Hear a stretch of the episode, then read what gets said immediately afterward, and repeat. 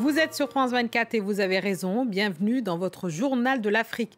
À la une ce soir, le Burkina Faso continue son bras de fer avec la CDAO sur la durée de la transition et la libération du président déchu Roch Marc Christian Caboret, toujours détenu depuis le coup d'État du mois de janvier dernier.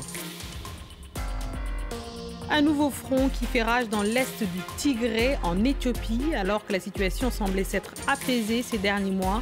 Des centaines de milliers de personnes déplacées, reportage à suivre dans la région d'Afar. Le tirage au sort de la Coupe du Monde est connu. Nous analysons les chances des cinq équipes africaines qualifiées avec notre spécialiste des sports, Benoît Perrochet. Restez avec nous. On ouvre ce journal par le bras de fer qui oppose la junte au pouvoir au Burkina Faso et la CDAO. L'instance sous-régionale avait sommé les militaires au pouvoir de présenter un nouveau chronogramme de moins de trois ans et de libérer le président déchu Roch Marc Christian Caboret, qui est toujours assigné à résidence depuis le 25 janvier dernier. Écoutez l'analyse d'Abdoulaye Bari, doctorant à l'Université pour la paix, une institution académique de l'ONU, et il nous expliquait la stratégie de la junte face à la CDAO concernant notamment le chronogramme pour un retour à la démocratie. On l'écoute. On écoute donc le discours d'hier euh, du porte-parole du gouvernement.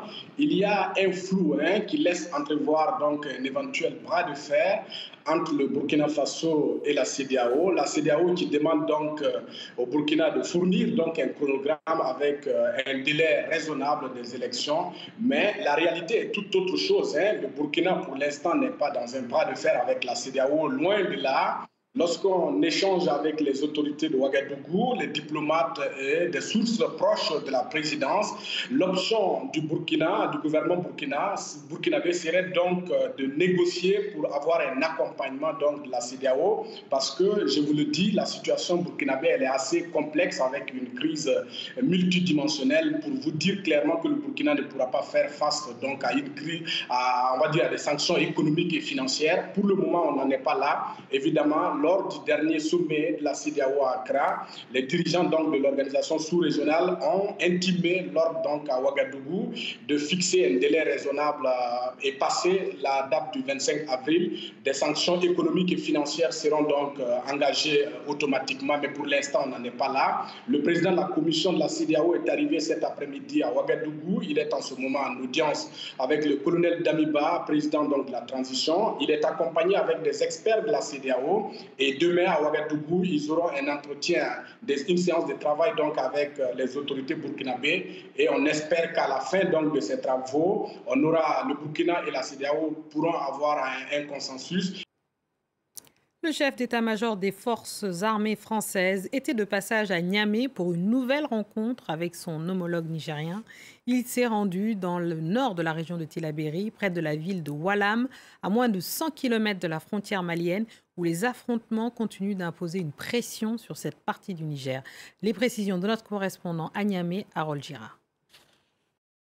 C'est la troisième visite du chef d'état-major des armées français ici au Niger. Des visites qu'il multiplie et jeudi, il a voulu afficher la confiance qu'il porte à la cohésion entre l'armée française et l'armée nigérienne. Du côté français, ce qu'on essaye d'éviter, c'est un scénario qui ressemblerait à celui du Mali et justement une rupture de confiance. Le Mali qui reste au centre de toutes les discussions ici au Niger, car l'État islamique au Grand Sahara et les groupes signataires des accords de paix de 2015 continuent de s'affronter dans la zone la plus proche de la frontière nord de la région de Tilaberi. Thierry Burkhardt, lui, veut rester prudent quant à l'avenir des troupes françaises censées quitter le Mali.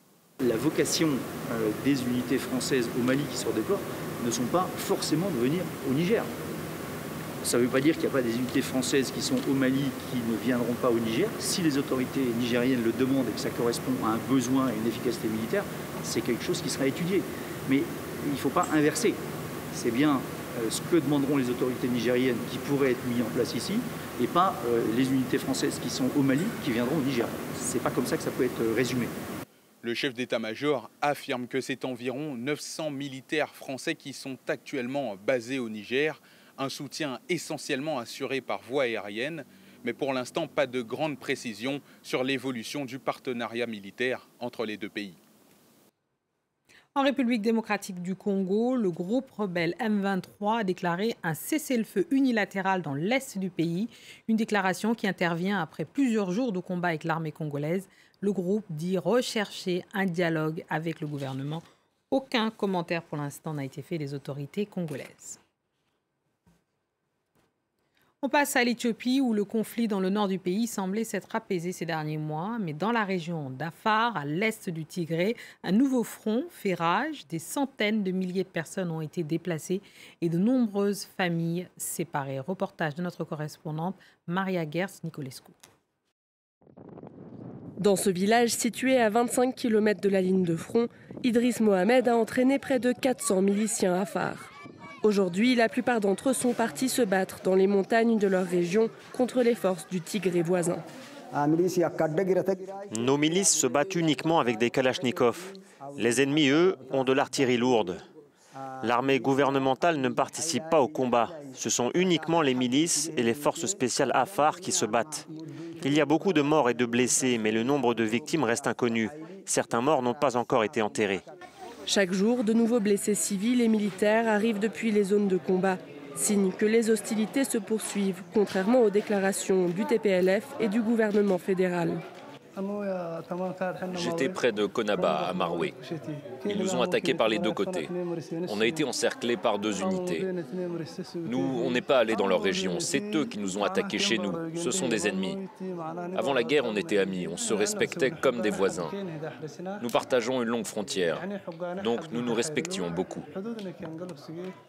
L'objectif de l'offensive lancée par les Tigréens contre la région Afar en janvier reste flou. Une hypothèse serait que les forces tigréennes souhaiteraient rejoindre l'autoroute reliant Addis Abeba au port de Djibouti pour ouvrir un canal d'approvisionnement vers le Tigré. Mais les attaques viseraient aussi de nombreuses habitations civiles. Plus de 300 000 personnes ont fui leur village. Fatouma Ali a marché pendant un mois avec ses huit enfants. Je suis venue de la ville d'Abala. On est descendu depuis les montagnes en marchant sur des pierres. On marchait, puis on se reposait et on recommençait à marcher. Certains disaient que les Tigréens étaient derrière nous et qu'il fallait courir. Et beaucoup de personnes sont tombées dans la montagne. 16 mois après le début de la guerre dans le nord de l'Éthiopie, les crises humanitaires continuent à se multiplier, y compris dans la région du Tigré. Mais aucun journaliste n'a été autorisé à s'y rendre depuis neuf mois. On passe au football pour aborder la prochaine Coupe du Monde au Qatar. Le tirage sort a eu lieu ce vendredi et notre chroniqueur Benoît Perrochet nous a parlé des chances des cinq équipes africaines qualifiées. On l'écoute. C'est la deuxième hein, confédération la plus représentée en Coupe du Monde derrière l'Europe et ses 13 qualifiés. Alors est-ce qu'ils ont été chanceux ou pas, euh, ces pays africains? Regardez, le Sénégal, récent champion d'Afrique, les Lions de la Teranga ont les ressources pour euh, euh, se qualifier et sortir de ce groupe A qui comporte le pays hôte, le Qatar, les Pays-Bas et l'Équateur. Qatar-Équateur, ce sera d'ailleurs le match d'ouverture de cette Coupe du Monde le 21 novembre prochain, puisque oui, cette Coupe du Monde ne se déroulera pas en été mais à l'automne, le Sénégal débutera sa compétition face aux Pays-Bas le même jour avant d'affronter le Qatar le 25 et finir face aux Équatoriens.